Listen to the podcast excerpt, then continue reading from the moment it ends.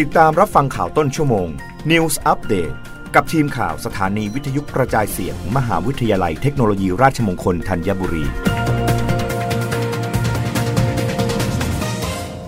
รับฟังข่าวต้นชั่วโมง โดยทีมข่าววิทยุราชมงคลธัญบุรีค่ะ นายกรัฐมนตรีติดตามการนำแรงงานต่างด้าวเข้ามาทำงานในไทย กำชับให้สอดคล้องมาตรการด้านสาธารณสุข นายธนกรวังบุญคงชนะ โฆษกประจำสำนักนายกรัฐมนตรีเปิดเผยว่า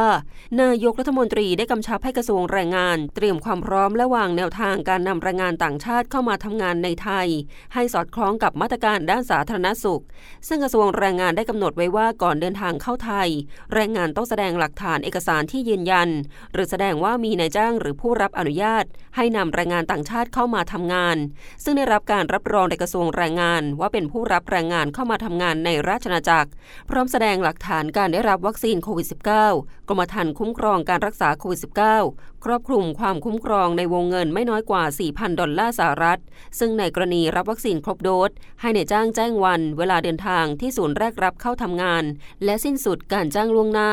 ส่วนกรณีรับวัคซีนไม่ครบโดส และไม่มีผลตรวจ RT-PCR ใน 72 ชั่วโมง แจ้งกำหนดวันเดินทางเข้ามาในประเทศ หลักฐานการยืนยันว่ามีสถานที่กักตัวอย่างน้อย 5 วัน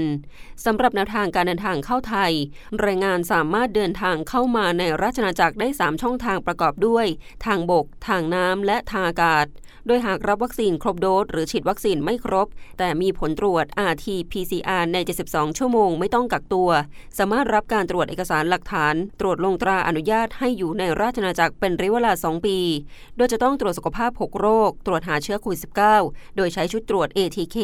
ซึ่งดำเนินการโดยผู้เชี่ยวชาญบุคลากรทางการแพทย์ หรือตามที่กระทรวงสาธารณสุขกำหนด หลังจากนั้นหากไม่พบเชื้อแรงงานสามสัญชาติจะเข้ารับการอบรม ณ ศูนย์แรกรับเข้าทำงานและสิ้นสุดการจ้าง รับใบอนุญาตทำงานจากสำนักงงานจัดหางานจังหวัด และเข้าทำงานในสถานประกอบการได้ ส่วนกรณีพบเชื้อถ้าไม่มีอาการหรือเป็นกลุ่มสีเขียว ให้กักตัวที่สถานกักตัวแบบ Organizational Quarantine หากมีอาการกลุ่มสีเหลืองหรือสีแดง ให้กรมธรรม์ประกันภัยเป็นผู้รับผิดชอบค่าใช้จ่ายในการตรวจหรือรักษา